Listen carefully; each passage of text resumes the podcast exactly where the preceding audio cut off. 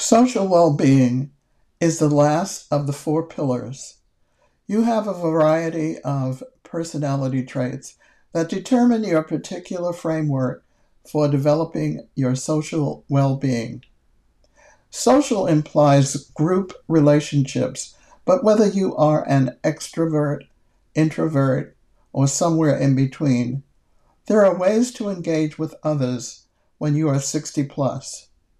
You have moved through many changes, creating good or bad social relationships.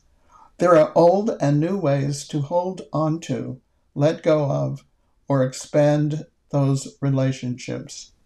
As an individual, you can add to your personality any regional, national, or global changes that help you evolve, progress, and thrive.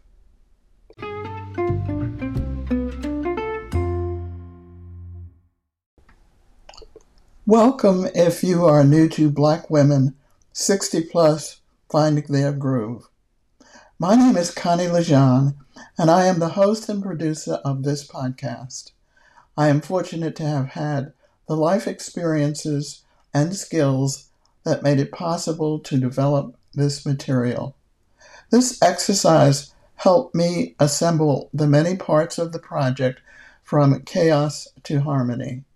In order to pass this on to my listeners, I added an important internet skill podcasting.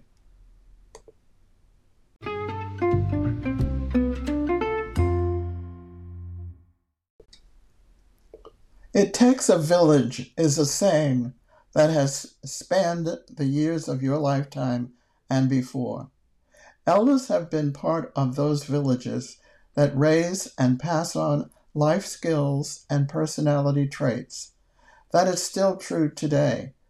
Parents, teachers, fellow students, teammates, work colleagues, strangers, and more create social well being. These same entities can also be responsible for your negative social well being.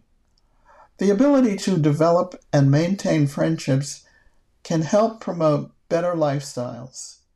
Discover whether you are better at one on one friendships or group friendships. It's not necessary to completely change how we relate to others. It may be advantageous to expand or scale down the size of our tribe. At any age, but especially retirement age, you may want to add some new characteristics or traits to smooth out rough edges and build more ease. Creating boundaries in friendships and relationships can often be difficult. People pleasers frequently find themselves on the wrong side of boundaries. They are more likely to be taken advantage of. Although this is part of your personality, know that it is not entirely your fault. On the other hand, impenetrable boundaries are no less problematic than no boundaries. Being a recluse can also be harmful. There are several ways to address these problems. Learning when to say yes and when to say no is the simplest solution. Pick the one that serves you.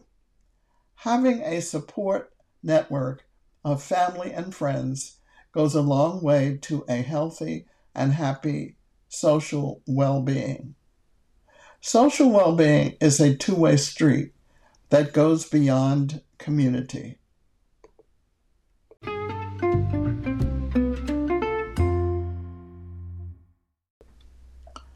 Thanks for following this podcast, Black Women 60 Plus Finding Their Groove. I hope you have gained some concrete ways of moving forward at this time in your life. This episode 18 is scheduled to post today, Friday, June 16, 2023. It is the end of season one. Season two is scheduled to post on Friday, June 30, 2023.